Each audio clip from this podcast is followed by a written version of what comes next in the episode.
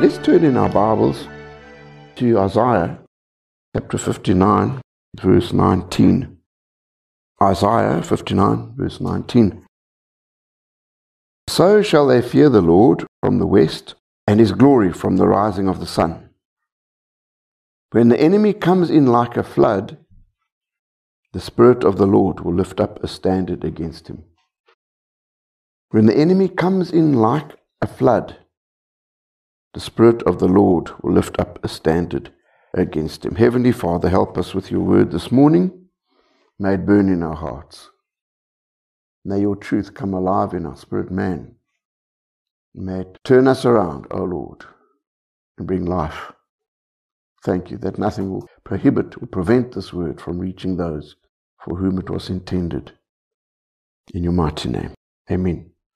When the enemy comes in like a flood, now we look at our world and that's quite clear. The enemy has come in like a flood on every single level. It's almost like the world has been flooded with evil and wickedness. But you see, God's got an answer, and that's what we need to understand. The promise is that when the enemy comes in like a flood, the Spirit of God will raise up a standard. All right? Now, it doesn't mean to say that it's automatic. As always, remember, you and I have got to read these things, realize the promise is made, and the big question is where do we fit in? I mean, where do we fit in? You see, it's very convenient to say, oh, well, the Lord will raise up a standard, so guess what? Let me roll over and play dead. you see, the question is, what is that standard? If we understand it correctly, you see, we are the standard he wants to raise up. Amen? Yeah. Now, if we're not available to be raised up, God is stuck. Quite frightening, isn't it? We've got to be available, you see. We've got to take the promise and operate on it. So the point is, when evil comes in, God wants to do something. That's always been the story of history. Amen? And the title of this message is Turning the Tables. You all know what I mean by turning the tables. When things are going bad, we turn the tables on the enemy. We turn the tables. I think Ireland was hoping right at the end there to turn the tables on New Zealand, but it didn't happen. It's quite clear that the southern hemisphere is thrashing the northern hemisphere, and may the trend continue. Hallelujah. But anyway, Amen. God wants in every situation to turn the tables. Amen. When the enemy comes in like a flood, what does God want to do? Turn the thing around, flip it around. Okay, and if you look at the history in the Bible, that's what God does all the time. Israel's stuck there, the Egyptians are coming to destroy them. It looks hopeless. Moses goes before God. God says, What's that in your hand? Raise your staff. You see? And we all know the story, the Red Sea parts, and God turned the tables completely around. That's the nature of God. Amen? In every situation we face nationally, individually, as a church, as a community, what is God's heart? He wants to flip the thing around. Okay? Now, what we've got to grasp in our hearts is that it's possible. That's the first thing. All right? We've got to realize it's possible. All things are possible to God. Amen? There was a time in Israel's history where they were being attacked. King Hezekiah was confronted with this enemy that was like the sand of the desert, the stars of the sky. There was such a multitude of them that it was just overwhelming. There was no hope. Not a chance.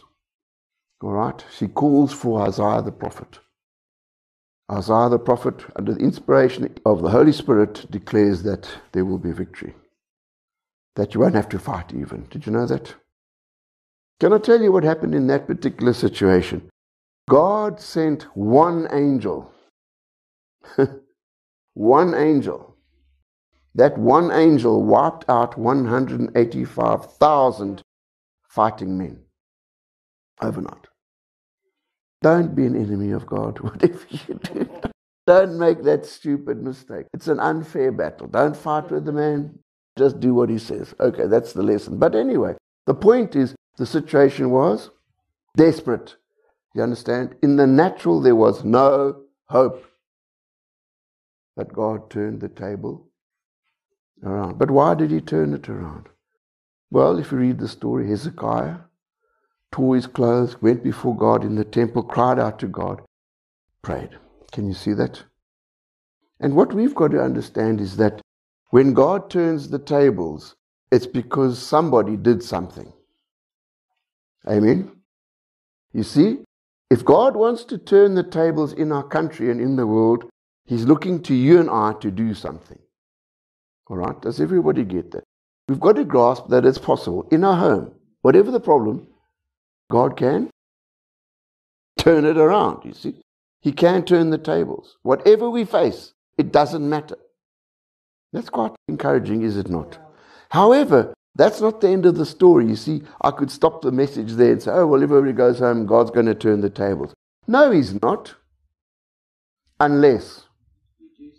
Can you see? Now, what we've got to learn this morning is what are we supposed to do? Have you all got that? Can you see? And if we look in the Bible, let's just go to 2 Corinthians 10 from verse 3. Let's go to 2 Corinthians 10, and I'm just going to read from verse 3. For though we walk in the flesh, we do not war according to the flesh. Do you all see that? That's worth underlining if you have the liberty to underline in your Bible. For though we walk in the flesh, we do not war according to the flesh. For the weapons of our warfare are not carnal, but mighty in God for pulling down strongholds. You see that? Pulling down strongholds, casting down arguments and every high thing that exalts itself against the knowledge of God, bringing every thought into captivity to the obedience of Christ. You see, we do not war according to the flesh. Now, what we've got to understand, every situation which we face, every problem that is arrayed against us, behind it is a spiritual force. Does everybody get that?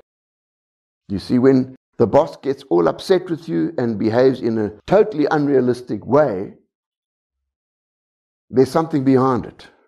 There's something. There's somebody behind it. Okay, now listen. You see, we've got to fight that something behind. Can you all see that? If we don't fight the thing behind, that situation is going to overwhelm, which is the story of the world. Can you all see that? The Lord said this. I'll just read it for you. Mark 3:27. Mark 3:27. Now listen to this. This is the Lord speaking. No one can enter a strong man's house and plunder his goods unless he first binds the strong man, and then he will plunder his house. Do you see that? No one can enter a strong man's house, Mark 3, verse 27, no one can enter a strong man's house and plunder his goods unless he first binds the strong man, and then he will plunder his house. So just get the picture. You and I are faced with a problem. We want to plunder the good and have happiness. But you can't plunder a house until you've bound the one holding it, the strong man. In every situation, there's a strong man. Can I tell you in Israel, behind the Hamas is a strong man. That strong man has got to be bound. You can wipe every Hamas off the face of the earth until that strong man is bound. It'll just rise up again and again and again and again. Can you see that? The weapons of our warfare are not carnal, but mighty. Please understand that even though they're not physical, they are very powerful. They're more powerful than physical weapons. But what are those weapons? You see, we've got to learn to use the weapons of our warfare. Amen? If you understand every situation, there's a spiritual activity behind it. We've got to fight it with spiritual weapons, and God has given us the weapons. Amen? So, for God to turn the tables around, He's looking to the people of God to use the weapons that we've been given. Amen? If we use the weapons, we know what the weapons are, and we use them, we can live happy. What are these weapons? All right. What are these weapons? Well, you see, obviously, the Bible says that this is the victory that we have, even our faith. Faith is the great weapon of our warfare. And faith relies on you and I to speak the right things. The starting point is what we say. The most powerful weapon that you and I have is this piece of equipment located on our face. That's why the devil wants to get us to use it wrong. Can you see that?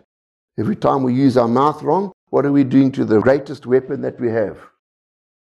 It's like having a nuclear bomb, but you go there and you have a party around it, you put decorations on it, and you use it for all the wrong reasons. You're not using the weapon, you're playing around with it. And every time you and I use our mouths incorrectly, we weaken that weapon because that's the weapon that releases faith. But be that as it may, that's a whole lesson on its own. What we've got to also realize is that it's not just by speaking the word. There's also another way of releasing faith, and that is through prayer. Amen. The great power that we have against the enemy is the power of prayer. There was once a evangelist went to India, I think it was, or China. No, it was China. And they gave him a vast area to evangelize. And he looked at it and he said, It's impossible. So he made a decision. What I will do is I'll work in the south and I'll pray for the north. he said, I'm going to work in the south. I can't get to the north. I'm just going to pray for the north. When he finished his ministry, guess what? Far more converts came out of the north than, than came out of the south. his prayers were more effective than his actions. Yeah. Now, we're not saying we mustn't do stuff, but we've got to realize prayer is extremely powerful. I'll just share this testimony with us. There was, as you all know, the Second World War, and Britain was fighting Germany. And in the early stages of the war, the British sent their army, expeditionary force they called it, into Europe, into France. And they suffered early defeat, terrible defeat at the hands of the German army. And so all these soldiers were stranded in France, and the whole army was on the brink of being totally exterminated by the Germans. Did you know that in 1940? It was a terrible situation, terrible situation. And Winston Churchill, looking at the situation, realized that it was almost hopeless. But he did what he could. And what he did is he called on all the people that owned boats throughout England, because it is a seafaring nation, to take their boats across the channel and rescue these soldiers. It was the beach, Dunkirk. King George VI, faced with this dire predicament, you know what he did? He declared a day of prayer in England. Do you know that eyewitnesses saw all the cathedrals, all the chapels, people lining out. Can you believe this in England? People lining out to go and pray. They lined the streets, going into cathedrals, going into churches to pray. To pray. Well, to this day, they speak of the miracle of Dunkirk. Did you know that? I'll tell you why. A number of things happened that are completely inexplicable. For a start, Hitler for no reason that any historian can discover, told his troops to stop fighting.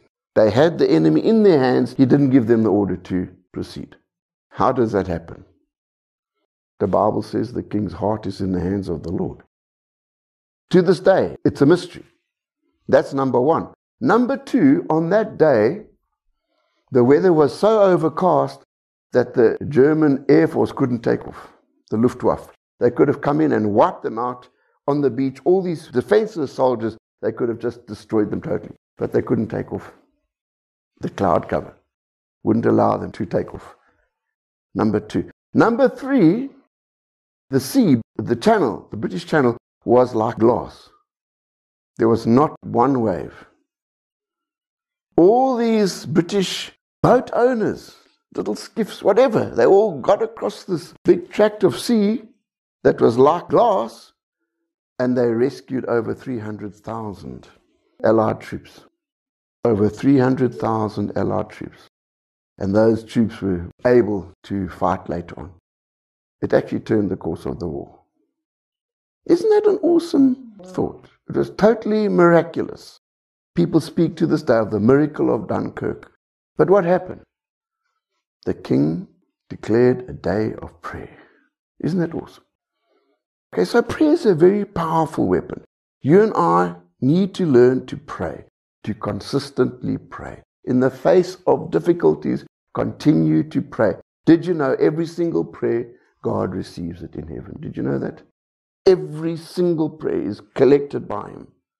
And the more you and I pray, it's very much like that bowl of prayer that He collects. When it reaches tipping point, guess what?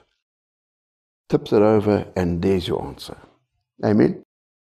So we mustn't stop praying. It's very important. But let's add something to that prayer. Let's go to another scripture. This is the one in Matthew 17.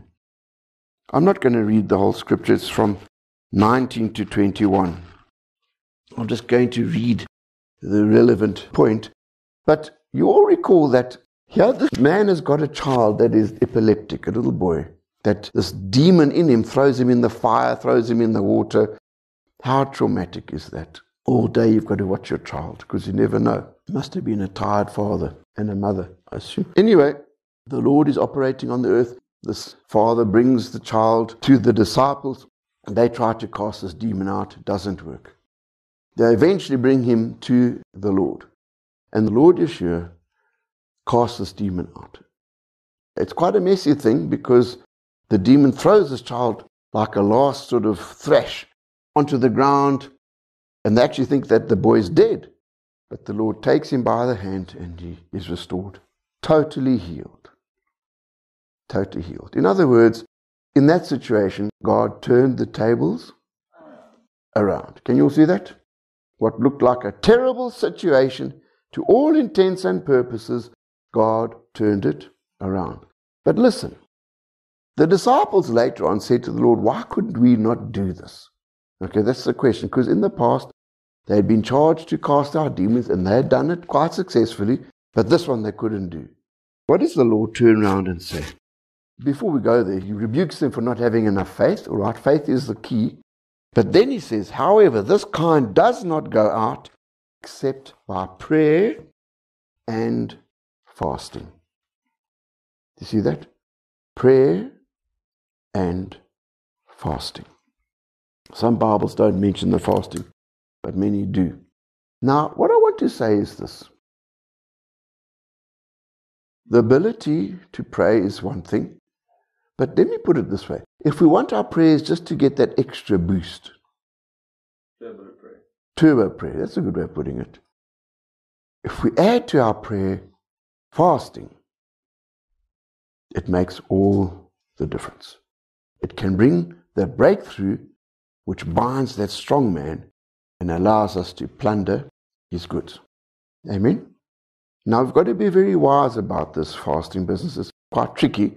I'm going to teach a little bit on practicalities. But before we go there, in the Old Testament, you all might know the book of Esther. Do you all remember Esther? It's at a stage in Israel's history where they had been banished. They had been thrown out of the land because of their sin. They scattered throughout Asia, what was then the Medo Persian Empire, Babylon.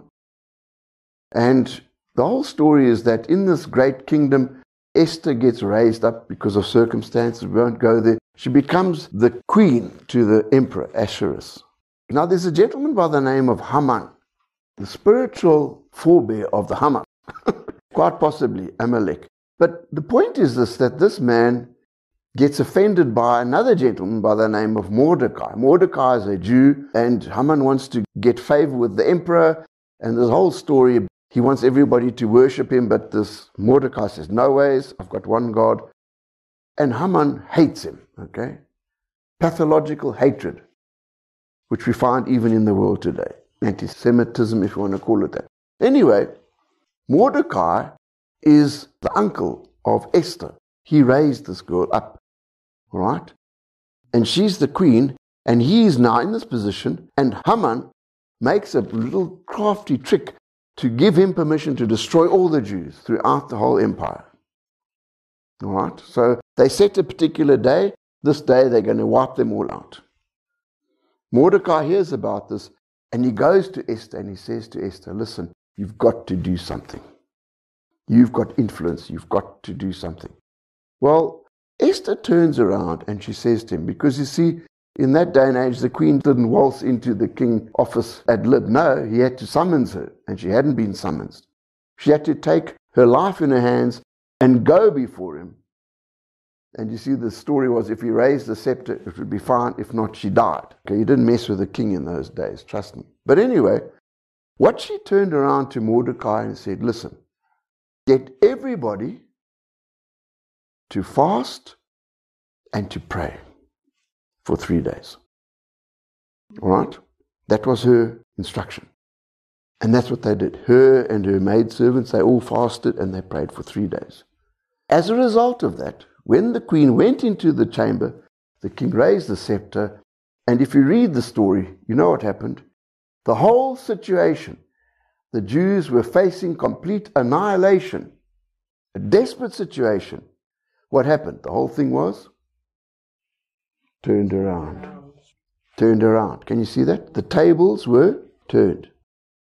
Now, if you understand it correctly, certain things happened, yes. I can't go into the details, but basically the Jews were given the right to defend themselves and they actually wiped out all their enemies. And this character, Haman, Mordecai was placed in his place above him. So the whole thing was totally turned around. Haman was actually hung on the very thing that he had planned to hang Mordecai. I mean, it's a miracle what happened. But you see, if you understand correctly, the strong man was bound. Can you see that? Because the strong man was bound through prayer and fasting, what worked out just happened. Can you see that? God was able to turn the tables around. The enemy had come in like a flood, but God raised up a standard. Can you see that? What was the key? Prayer and fasting. All right? Prayer and fasting. We've got to learn how to pray and to fast as individuals and as a church. All right, now, can I just say something? We have to be cautious with this fasting because it's a very powerful weapon. It's almost like a nuclear bomb, but you don't go throwing a nuclear bomb around. You've got to be very careful how we go about it and understand it. So, what we're going to do is talk about that right now. How do we fast correctly?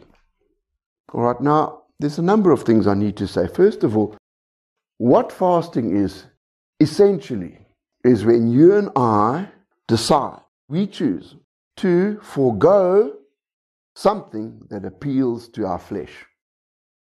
Something that appeals to our flesh. Most often it refers to food. Most often. But it's not necessarily just food. All right. As you know, the Lord went into the wilderness and he fasted for 40 days before he started his ministry. In a sense, he bound the strong man before he plundered his goods. That's why he operated in such power. Does that mean you and I have got to go for 40 days without food? Listen, we've got to understand this thing. We are all at different levels of our development. Does everybody understand that? And it's best not to try and jump in too deep to start off with. If you're training a child to swim, do you just throw them in the deep end and say, oh, well, just see if you can make it? I know people that went off and fasted for 40 days and they're young Christians and then they enjoyed it so much they carried on and they killed themselves. They came out of wrong and they ate too much. One kid, he fasted then he ate so much ice cream he died. Can you believe it? We've got to be cautious with this thing. We've got to be careful. Please, let's understand this. The way to go about fasting is this to understand it, all right? And to look upon it as an agreement between you and God. Amen? An agreement you make with God, not what somebody tells you to do. It's an agreement you make with God. And every one of us is in a different place. I used to fast long times physically, but now because of the condition that I'm in, it's a bit tricky for me to fast like that. I must control my food and my eating. But for me to fast now is not a very good thing. But does that mean I can't fast? No, it doesn't. It means there's other areas in my life which I can fast. Okay? Please, we've got to understand this. Be very cautious. People, especially ladies, I might say, they go into a fast thinking it's a very spiritual thing, but you know what it actually is? They're trying to lose weight. I'm serious. Now, can you see? There's nothing wrong with losing weight. There's nothing wrong with dieting and all that, eating wisely. But we mustn't confuse fasting with dieting. Can you all see that? It can be very dangerous. It can be dangerous. Intention, the heart. We've got to get this right. We've got to understand it. When we understand it, we can use it powerfully. Amen? The heart attitude is very important. Other thing you've got to understand about fasting is that it's not putting God in a box and saying, okay, if I do this, then you must do that. That's another danger with fasting. We enter a contract with God and it's almost like buy sell. If I go without this, you've got to do that. No, you've got to get that out of our brain as well. When you and I fast, it's something that you go before God and you say, Heavenly Father, this is what I'm going to give up for this period of time. Okay? You can add to it, this is what I'm fasting for specifically, but I'm leaving it in your hands. Does everybody see that? Can I suggest something as well? It's very important to write these things down. Can I tell you why? The enemy is a master at sly manipulation. Can you see that? If you and I don't write the terms down, guess what? I'll give you a classic example. Oh Lord, I will eat nothing that is solid. No solids for me. No solids for me. I'll just, just liquids, you see. So the enemy comes along and says, Well, you know what, um, Graham? Milkshake is also liquid. yes, it is. Yes. I'll explain how the devil goes. And you know, Graham, what is milkshake? It's really ice cream that's melted. Yeah. So if you want to just stay within the bounds of your fast, there's this nice ice cream that you also don't eat it, just drink it, sort of. Can you see? And by the time you've got there, you know what's happened to your fast? It's torn to shreds. Does everybody grasp this? So it's very important to say, okay, this is it. This is what I'm going to do. And that's how I'm going to go about it. Amen? Can you see that? It's so important. The timing is also very important to have the exact time. How many days? And then you put the hour as well, six o'clock to six o'clock or whatever. Very important. And then also you can bring into this whole equation, Father God, there's this particular problem I'm dealing with. I'd like to fast for that. Does everybody see this? Can I just say, as you and I approach it wisely, the Lord will bless us beyond what we ask for. Did you know that? In so many different ways. And whenever you and I sacrifice something, because that's the heart of it, when we sacrifice, when you sacrifice something, it's got to cost us something. Does that make sense? If I, for example, say, Father God, for the next two years, I will not eat broccoli. Get very religious about it. Father God, no broccoli will pass these lips. For two years, Lord, do you hear that? Two years. Save the world because Graham's fast. Well, I mean, please, dear God. What I'm trying to say is if I go without broccoli, it's not any harm to myself. Something that your flesh enjoys. If you sacrifice something that doesn't cost you anything, that's the problem with the church. Did you know that, generally speaking? We want everything, but we don't want to pay nothing for it. No sacrifice, you see.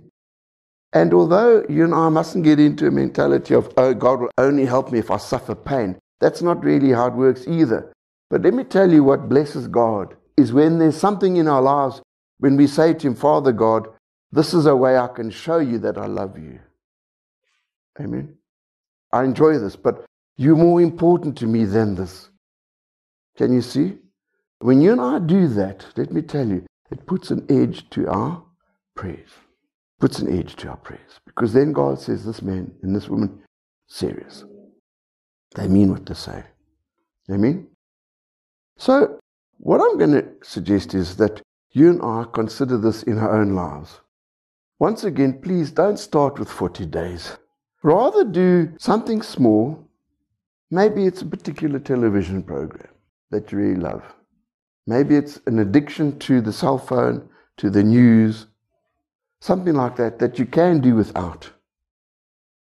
But you don't want to do without. it could be food, it could be certain types of food, no sugar, or something like that. Instead of 10 teaspoons of sugar in my coffee, I'll reduce it to nine and a half. Feel the pain, feel the pain.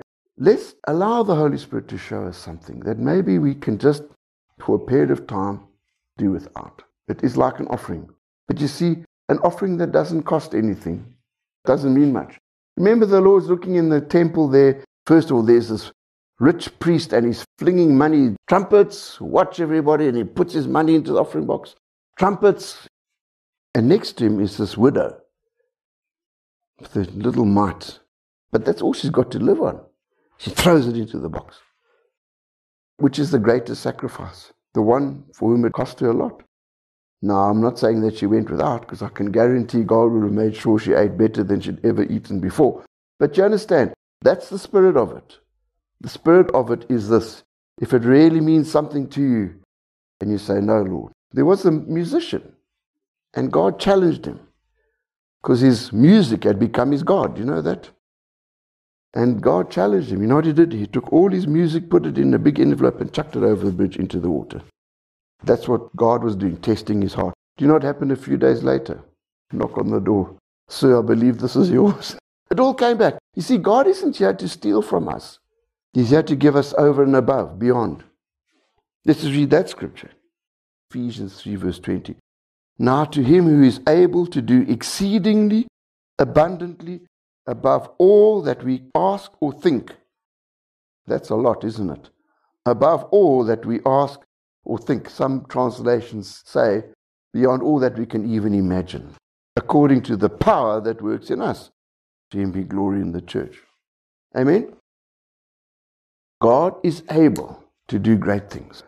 But my suggestion is once again, don't rush into it. Don't try and do three months or five weeks or, you understand? Rather start with something small and learn how it goes. There are a lot of lessons to be learned, especially if you're going to a long fast. Be very cautious about it. A lot of people, what happens is they go into a long fast, and that's fine, and they do that very well. And then when they come out of it, they don't come out of it the right way because you've been fantasizing about all this food, and when you get an opportunity to eat, you overdo it, and it can cause a lot of physical damage. So please, if you are going to do a long fast, and it's a good thing to fast, be cautious about it. Get advice first. Amen. Talk about it, learn more about it, especially if you have a physical condition of some sort or another. Don't be arrogant and say, oh, well, God will undertake, and we're not wise.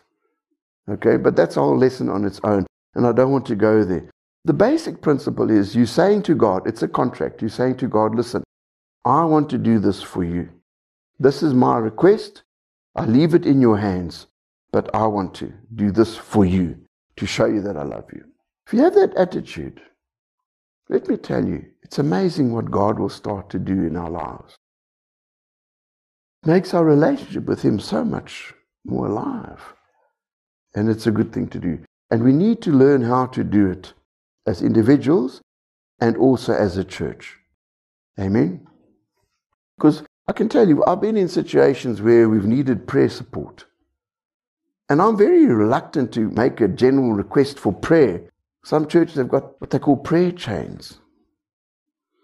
And the one church we belonged to, the lady in charge of the prayer chain, she didn't believe that God could heal people. how's that? So if you're facing a serious physical problem, do you want a person like that praying for you? No. I've actually had occasions where I went on a missionary trip with a few people. I asked the intercessor in the church to pray for us. Halfway through the ministry trip, I had to get out of bed and cut off all the chains that had come over me because of her prayer. Did you know that? They're praying wrong. Now, you see, what I'd like to know is that we've got a team of people that know how to pray and know how to fast. Amen? Wouldn't that be nice? Life threatening situation in hospital there. You phone the church, the church says, okay, we declare a fast. The devil hasn't got a chance. There's no reason why anybody in our midst should suffer any great sickness or whatever, or death. But you see, when the devil comes in like a flood, the Lord raises up a standard. Let me tell you, we've got a group of people that know how to pray and fast, and we exercise it on a regular basis. Do you know what will happen? When the devil comes to us, guess what he will do? take a wide berth around. You understand? Because he knows that if he goes there, he's going to get hurt. Amen? That's what we want, don't we? Going into what we're going into. I'd like to be in a situation where I know the devil can do whatever he likes everywhere else, but not here. Amen? How do we get there? We learn. How do we learn? One step at a time. Amen? So I'm encouraging us to learn how to pray and how to fast. Amen? Let's just pray. Heavenly Father, thank you that we've got these wonderful weapons of our warfare. Thank you that we can use them, Lord. Help us. Teach us how to use them. Teach us how to pray. Teach us how to pray and fast effectively. How to proclaim your word. How to believe your word. How to be a city upon a hill. No fear. Help us, Lord, to be the people you want to be the standard that you can raise up when the enemy comes in like a flood. In Yeshua's mighty name. Amen.